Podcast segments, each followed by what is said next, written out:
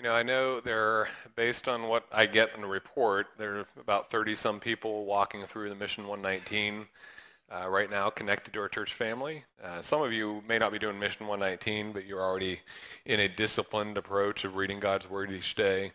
Um, we've intentionally been trying to, we're not going to, for a year and a half, always be focused on Mission 119 in the sense of our, our sermon topics.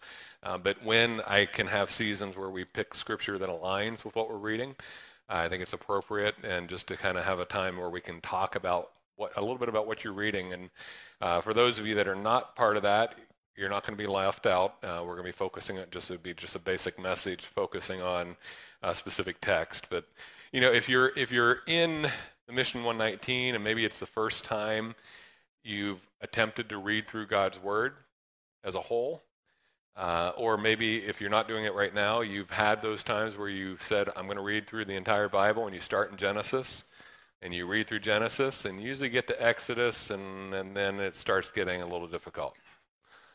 Exodus into Leviticus, when it starts giving all these detailed legal codes and, and, and how we're to live our lives and, and how Israel was to live in relationship to this holy God, it, it gets heavy. And if you're if you're honest, and I, it, it's real easy to sometimes be reading those passages and just like tune out and like, okay, when can I get to something else? And am I the only one that's ever felt that way? I mean, okay.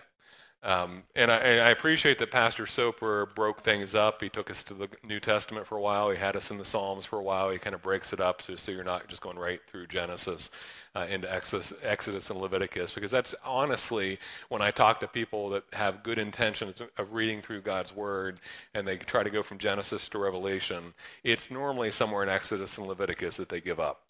And so I, I want to encourage you today, if, you, if you're in this process, don't give up. I think Reverend Soper really does a good job of highlighting some things to help us. Uh, but what I'd like to do is today and next week just highlight some of the themes that we see in Exodus and Leviticus to take away some of the larger uh, themes and message that we can apply to our own hearts and our own lives. And today we're going to be looking at that issue of God's presence and, and God's glory. And specifically, we're looking, you're going to look at Moses' relationship as, as we see in Exodus 33. Moses is such a unique uh, individual because he's, he's leading God's chosen people, but he's also, in this situation in chapter 33 and throughout his leadership, he's regularly interceding for the people as well. Uh, he, he really fulfills a role in a very real way as like leader as well as priest uh, for Israel. Uh, and, and, so there's, there's this focus that we're going to look at today of uh, following chapter Exodus 32 is the incident where Moses is on the mountaintop to re- receive the commandments from God, and, and Aaron, Moses' own brother, leads his people to create an idol and to worship this false god. And, and it ends in later in Exodus 32, in the beginning of Exodus 33, God, God is ready to destroy, to destroy and just start over. He's, he's like, I'm just going to wipe them out. I'm, I'm going to start again. And, and, and, and he goes on, though, to say that, okay, they're still my people, but I'm, I'm not going to go with them. And, and he promises that he'll send an angel with them. But he, he, do, he no longer is promising his own presence that has been guiding them with the pillar of fire and the pillar of cloud that has been, led them out of Egypt. God, God has been intimately in the midst of his people. And so Exodus 33 that we're going to look at today is you see this account where Moses is, is, is pleading with God to focus or to be present with his people. And so that's what we're going to look at. But I, through this whole thing today, I want us to look at the account specifically from the perspective of Moses in light of, again, connecting to Mission 119 what can we learn from Moses that helps us know how we approach God's word? Because I think if we take the principles that we'll see in Moses' life and, and, and in this account, it can transform the way that we approach God's word daily. Uh, if, if we take these, these same themes and approaches in our own hearts and our own lives. But let's go ahead and look at Exodus 33. We're going to be reading verses 7 through 23 says, Now Moses used to take the tent and pitch it outside the camp, far off from the camp, and he called it the tent of meeting. And everyone who sought the Lord would go out to the tent of meeting, which was outside the camp. Whenever Moses would, went into the tent, all of the people would rise up, and each would stand at his tent door and watch Moses until he had gone into the tent. When Moses entered the tent, the pillar of cloud would descend and stand at the entrance of the tent, and the Lord would speak with Moses. Kind of reminded we had an incident last night. I'm not even sure what happened. A lot of ambulances in our neighborhood walked outside, and like everyone gathered.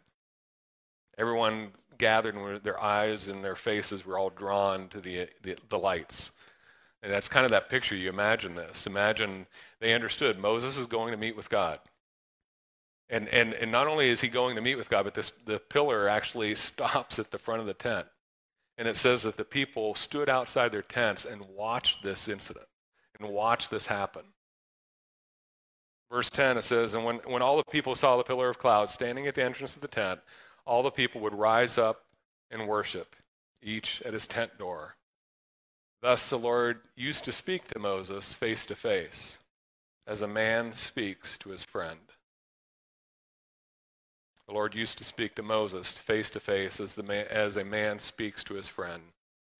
When Moses turned again into the camp, his assistant Joshua, the son of Nun, a young man, would not depart from the tent. Moses said to the Lord, See, you say to me, Bring up this people. But have you not let me know, or, but you have not let me know whom you will send with me. You have said, I know you by name, and you have also found favor in my sight. Now, therefore, if I have found favor in your sight, please show me now your ways, that I may know you in order to find favor in your sight. Consider, too, that this people is your people or that consider too that this nation is your people. And he said, My presence will go with you, and I will give you rest. And he said to him, If your presence, this is now Moses, God says, My presence will go with you, and I will give you rest. Moses says in verse 15, If your presence will not go with me, do not bring us up from here. For how shall it be known that I have found favor in your sight, I and your people? Is it not your going with us, so that we are distinct? I and your people from every other people on the face of the earth? And the Lord said to Moses, This very thing that you have spoken I will do for you. Therefore you have found favor in my sight, and I know you by name. Moses said, Please show me your glory. And he said, I will make all of my goodness pass before you, and will proclaim before the Lord and I will be gracious to whom I will be gracious, and I will show mercy on whom I will show mercy. But he said, You cannot see my face, for man shall not see me and live. And the Lord said, Behold, there is a place by, by me where you shall stand on the rock, and while my glory passes, I will put you in a cleft in the rock, and I will cover you with my hand until I have passed by. Then I will take away my hand, and you shall see my back but my face shall not be seen. This is a fascinating account. It's one of my favorite accounts in Exodus, uh, in, in really just describing Moses and this unique relationship that he has. Uh, I think you, Moses is so unique in the sense that you see the weight of what he's carrying. I mean, you think you have a stressful job? Uh, imagine trying to lead God's people uh, out of Egypt and, and and you see through all the account, if you've been walking through Genesis and then Exodus, you, you, you see this the account that they weren't an easy people to lead. And, so Moses was, would go and he'd have these meetings in the tent of meeting, and, and you just see a very unique picture of who Moses is and, and, and the relationship that Moses has with God. And, and I'd like us just to look at four or five key things that we can see in this passage that not only helps us to better understand Moses, but I really think it can help us understand, if we take the same approach, how we can approach God's Word, how we can approach community in worship together as we come in to prepare our hearts for worship. That there are things we can do in, in keeping our focus that, that would be transforming in our lives, much in the way that we see with Moses and God's people. One of the first things I see is Moses is described as being a friend, a friend of God. He's in a very special relationship with God. Exodus uh, 33 11, you see the phrase it says, The Lord used to speak to Moses as a man speaks to his friend. So you have these this theme throughout this passage that you can't see me face to face or surely you're going to die. And yet Moses is invited into this intimate friendship, this intimate fellowship with God, and is described as being a friendship. Talking to, Moses talked to God just like you and I would talk face to face with a friend. Moses is, is not only in special relationship with God, but, but he is, he's been chosen to lead. And, and you see Moses fulfilling this role as an interceder, an intercessor. He's, he's interceding for his people. And, and that's what we see in verses 12 through 13. Moses said to the Lord, See, you say to me, Bring up this people, but you have not let me know whom you send with me. Yet you have said, I, I know you by name. Look at that's this phrase is here and it's repeated again. I know you by name, and you have also found favor in my sight. Now, therefore, if I have found favor in your sight, please show me your ways, that I may know you in order to find favor in your sight. Consider, too, that this nation is your people. Look at, look at these two phrases that are repeated later in the chapter as well. I, I know you by name, and you found favor in my sight. Those, the, those themes you see throughout the Old and New Testament. That, that God invites us to be into a relationship where, we, where He knows us and we know Him. It, there's an intimacy in describing this type of knowledge. And, and that idea of being known by God and knowing God, that what Moses is expressing his desire, is, is directly connected to this idea of receiving God's favor. In the New Testament, we, we would connect that to the theme of God's grace. That God, it, we've talked before, God demonstrates his mercy and his grace toward us. Mercy is when we don't get what we deserve. We deserve death, we deserve punishment. But God gives us mercy. He, he takes those, Jesus took those things upon himself. But he also gives us favor. It's getting what we don't deserve eternal life, God's presence at work in our lives. There's so many ways in which we experience not only God's mercy, but we experience God's favor. And, and you see this happening in Moses' life. Moses was not a perfect person. Remember, Moses' early part of his story, he commits murder and has to run away out of fear for his own life. And, and yet Moses is called by God and sent back to deliver, be used by God to deliver his people out of Egypt. Moses, from the beginning of his faithfulness in, in accepting that call, even though he was reluctant when he did so, is entering into a relationship where, where God not only knew him and called him out by name, but Moses knew this God. He knew him as the true God, and, and he, you see in these verses a desire to know him more. You know, as Christ followers, we're invited into that type of a relationship. You may, when you go into your living room and open up your Bible, uh, it's probably pretty likely you don't have a pillar of cloud or a pillar of fire in the other room. You're not experiencing a lot of the things that you see, the visible, tangible signs of God's presence that Moses was experiencing. And yet, you know, sometimes we look at those things and we think that we're at a disadvantage. The reality is, we're at an advantage because of what Jesus did on the cross and, and dying for us and making a way for us to approach God's throne of grace with confidence. We can enter into a relationship with God without that fear, not based on who we are what we have done, because we put our faith and trust in what Jesus has done for us.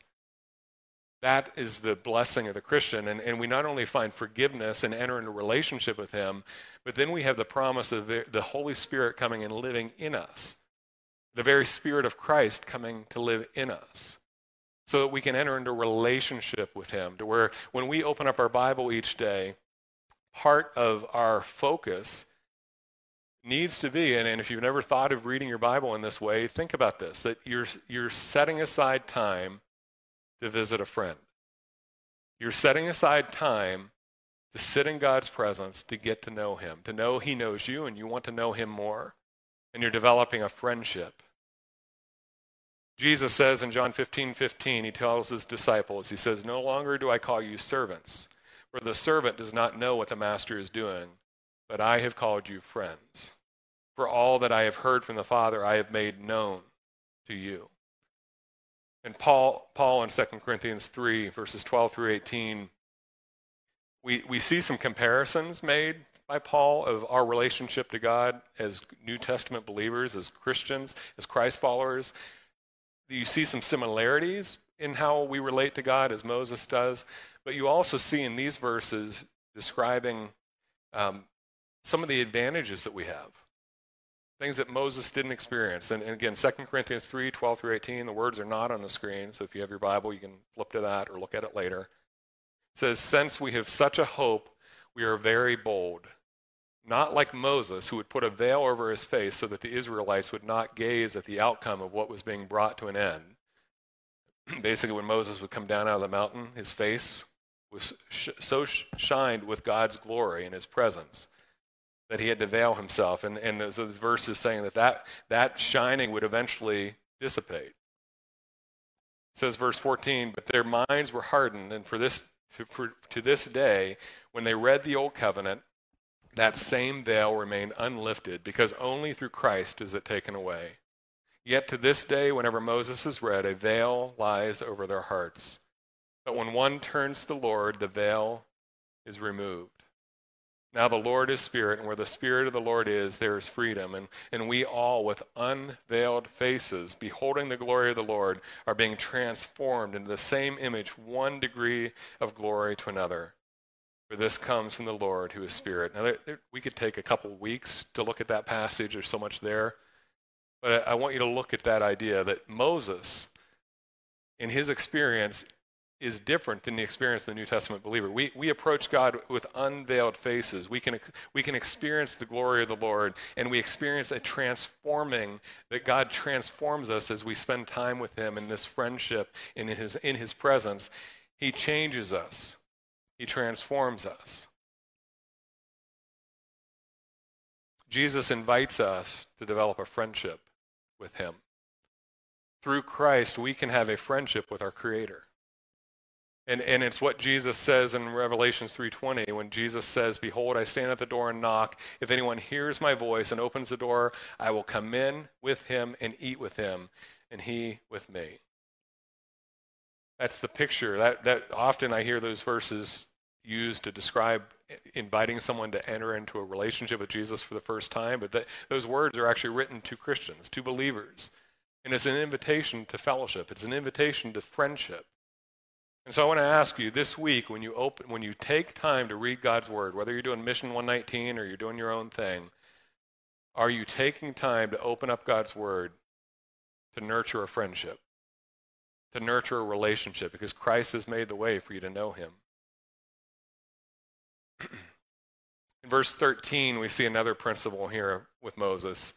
In verse 13, it says, Now therefore, I have, if I have found favor in your sight, please Show me now your ways, that I may know you in order to find favor in your sight. And consider too that this nation is your people. This phrase now it says, If I have found favor in your sight, please show me now your ways. This idea of show me your ways, that, that word way is used throughout the scriptures. If you read through Proverbs, it's there a lot. We see it in the New Testament as well. The idea of the way is a path, a road, literally. It's the road or the path that you might walk, but it, it carries this idea of the way we live, our conduct, our behavior. And so Moses is calling out to God, Show me how to live. Show me your ways. Show me how we, I am to live. For what reason? So that I may know you. This idea of being in a friendship with God is intricately connected to this invitation and this desire to know God's ways. And, and, I, and just a time out for a second. I think often I hear, I talk to people that they want a relationship with God. They want to know God's working in their life. But I often find they struggle. I, I've talked to believers at times that struggle, though, with the idea of saying, well, I want God to bless my life.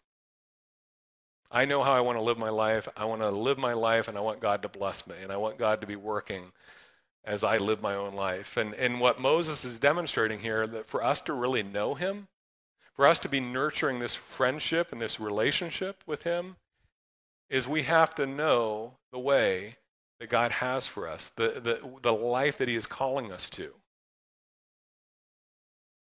In Exodus, we see that, that God reveals the way for his people.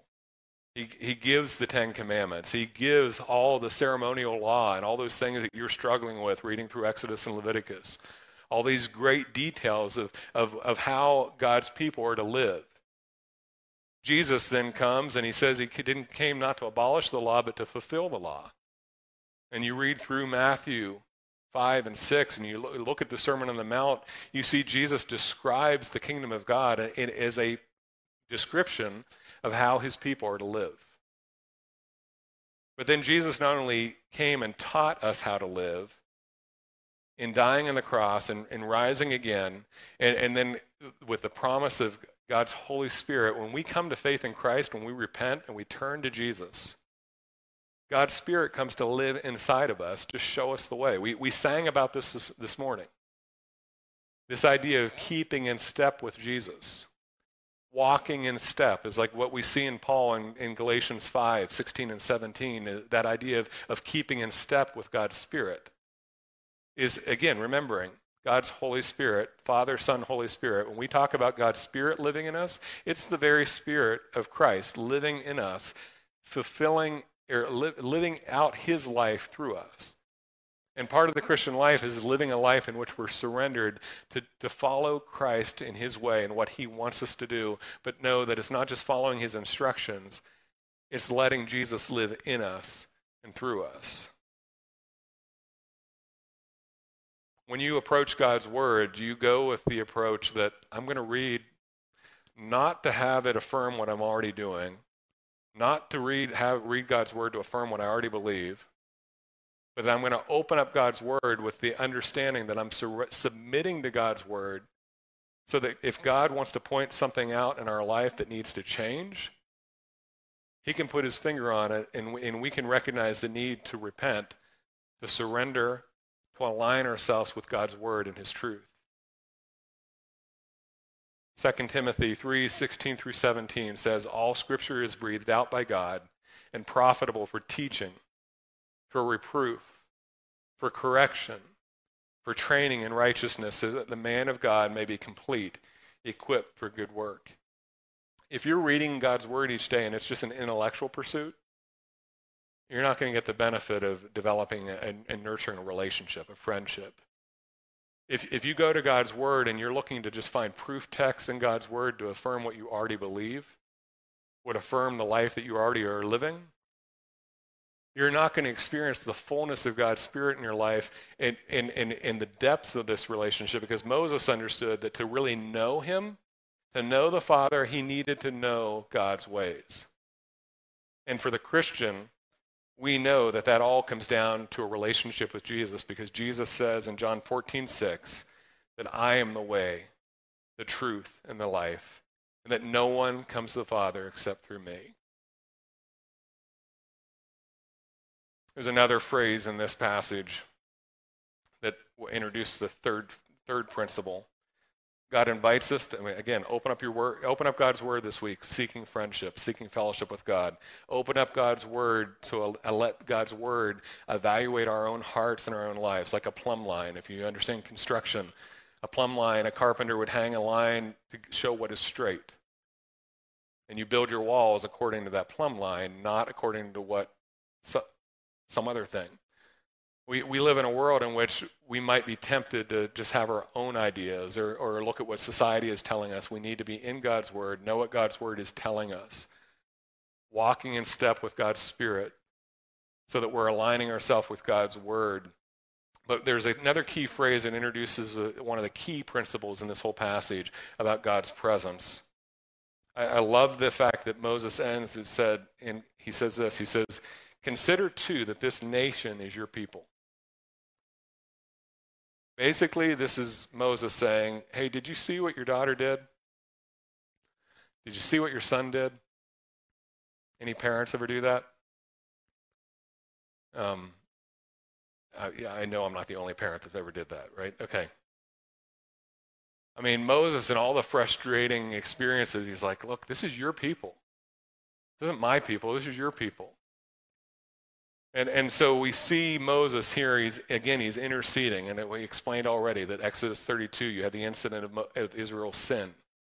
And now Moses is interceding for, his, for God's people so that, that he, God will continue to bless his people with his presence. Verse 33, Exodus 33 3 says, Go up to the land flowing with milk and honey. This is God's word to Israel, but I will not go up among you. These are God's words after the incident with uh, the calf, the golden calf. And now Moses, in the verses that we read, is pleading. He, he knows that, that, that they as a nation are, are, are going to be toast, literally. They're, they're not, they're not going to experience all that, that God has promised them if God doesn't go with them, if He's not present with them. And so there's this contrast between God's word in verse 33 or 33:3, I will not go among you, to now in verse 14, God says, My presence will go with you.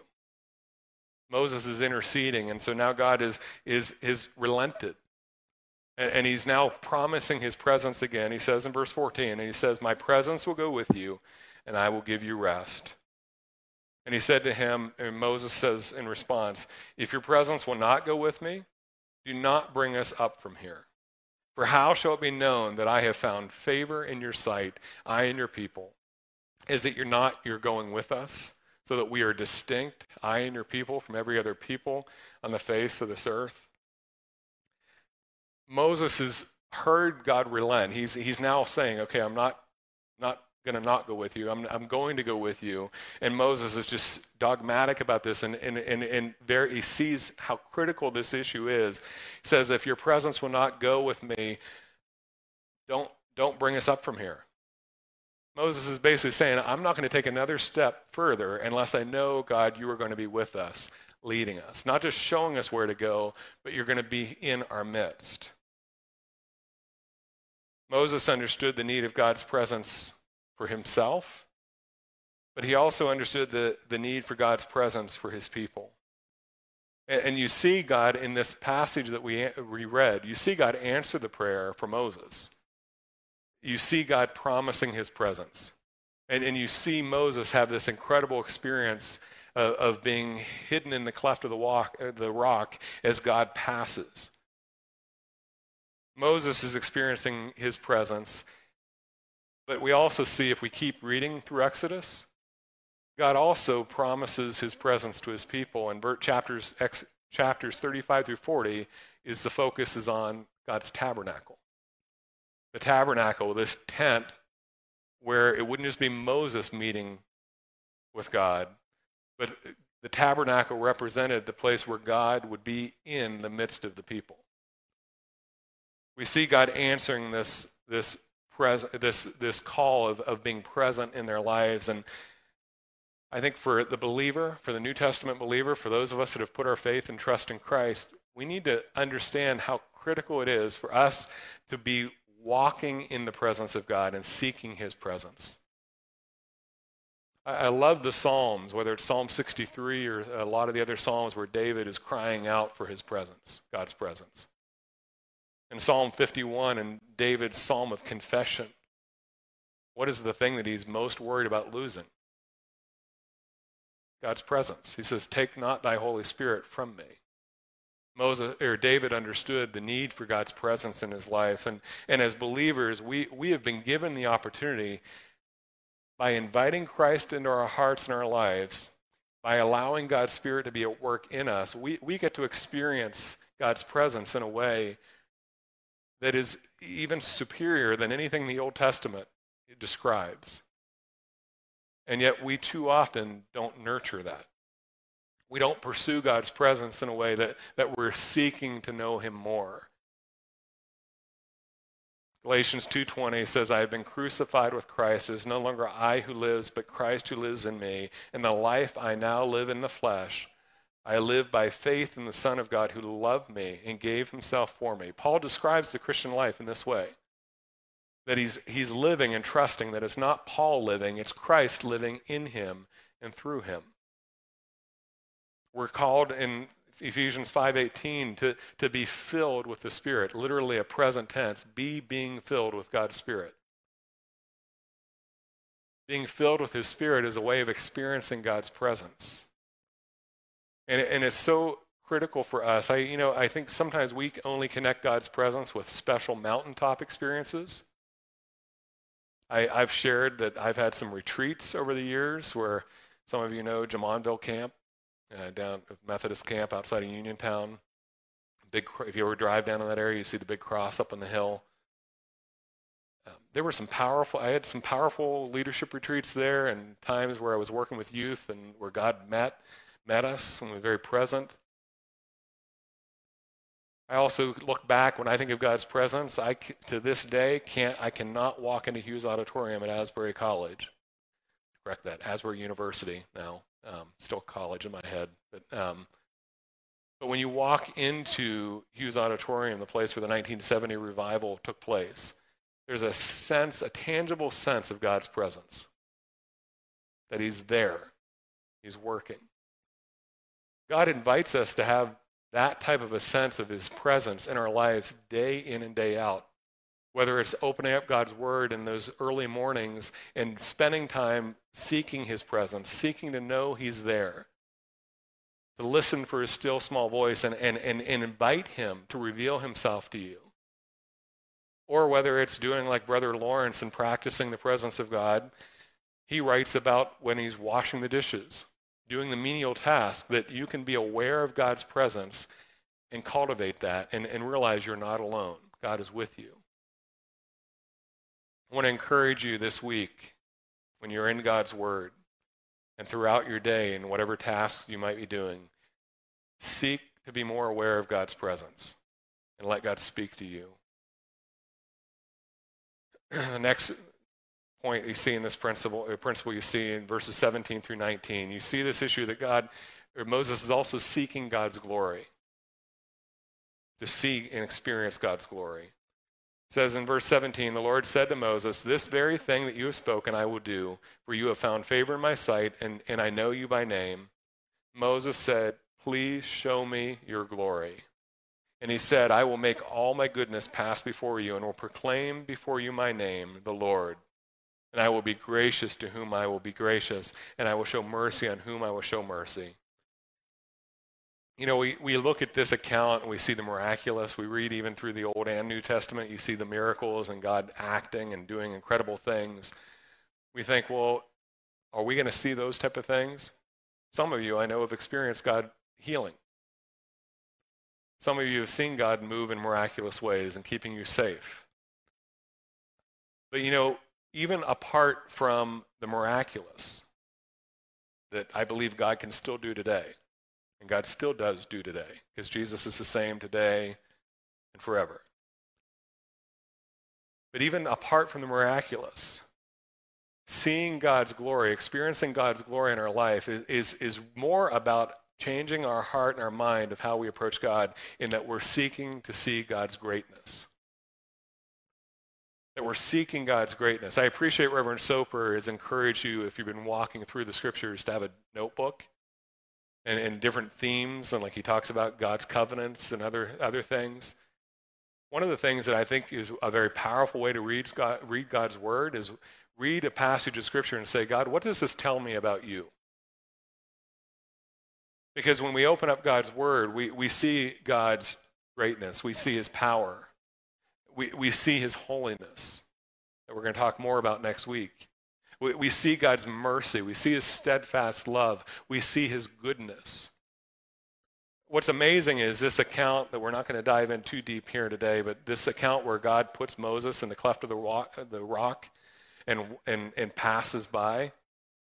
The focus on what God reveals to Moses isn't as much on what Moses sees it's on the very character of God that he reveals about himself in, in crying out the name of the Lord, the name of Yahweh as he passes. You see God's beauty, you see God's greatness, you see his power, you see his character, his steadfast love. All the things that you see in that passage are giving us a picture of God's greatness and who he is and his character. And I think there's something that's transforming of how we approach God's Word when we go to God's Word with a desire to know God more, to not only know His ways, but to, and to experience His presence, but that we want to know His glory. We want to know His greatness. I, I will tell you this if, if, you're, if you're at a point in your life where you think there's nothing really worth sharing about your faith in Christ, or you're not excited about telling other people about God and your relationship with Him, I, I would, to borrow a phrase from J.B. Phillips in a book title that he wrote years ago, Your God is Too Small. He, he writes and unpacks that theme of your God is too small. And because I think if, if you're not excited about who God is, and his greatness and his beauty and his mercy and his holiness and his grace, whatever characters God's word reveals about who he is, your God is too small. And, and we need to be like Moses when we open up God's word. We need to be hungry to see his glory. And when we do that, when we, when we begin to cultivate God's presence in our life, when we begin to have this greater picture of God's glory and His greatness, and we begin to see God work, not only manifesting His presence in our lives, in the life of our congregation, but then letting His greatness be seen in the things that He's doing in our lives, in the life of our congregation, it changes how we interact with the world. And this is where I want to end, going back to verse 16. Verse 16, you may have missed this, but he says, How shall it be known that I have found favor in your sight and your people? Is it not your going with us, so that we are distinct, I and your people, from every other people on the face of this earth? Moses is saying, look, not only do we need your presence, but how, how are we going to be any different than any other nation if it's not your presence working in us?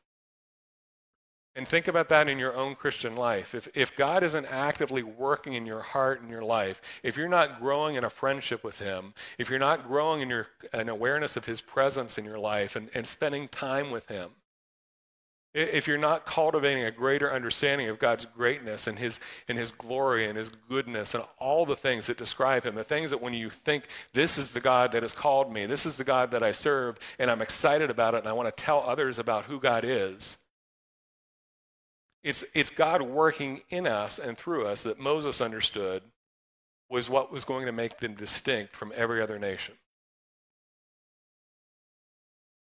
As Christians,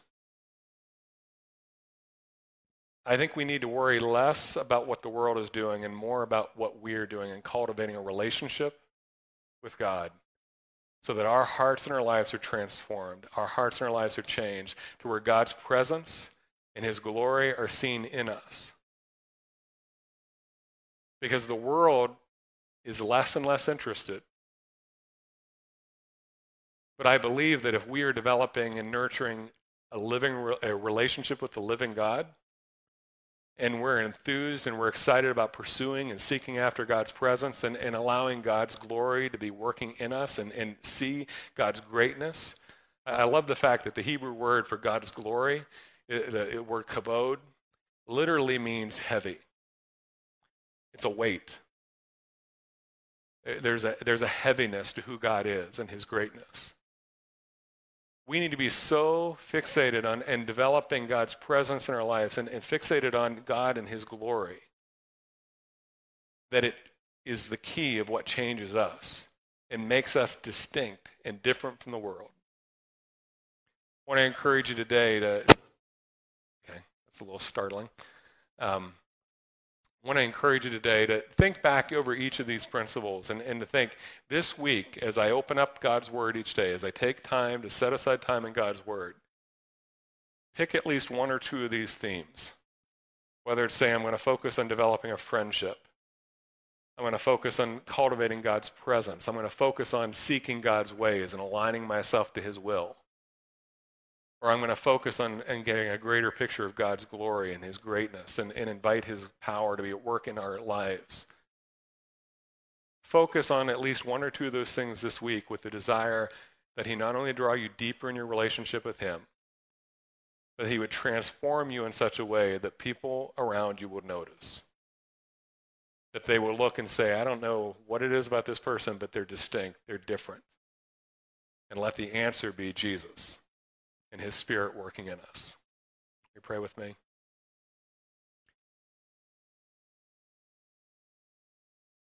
Dear Heavenly Father, we are grateful, Lord, that you call us not only to, to know about you, you, you invite us to know you, to be in relationship with you. And I, I just pray that today that you would increase our desire for you, that like the psalmist, that we would seek after you, earnestly seek after you. That we would desire to know you, to know your ways, to, to be in your presence, to seek your glory and your greatness. Lord, if we're not excited about you, we, we really don't have an accurate picture of who you are. I just pray that today and in these coming days that you would increase within our mind, Lord, a, a greater understanding of, of your greatness, your power, your beauty, your holiness, your goodness, your mercy, your steadfast love. There's so many ways in which we can describe you, Lord, even just p- focusing on your love for us. Lord, I just pray that you would do a new work in our hearts and lives this day and draw us closer to you. We pray in Jesus' name. Amen.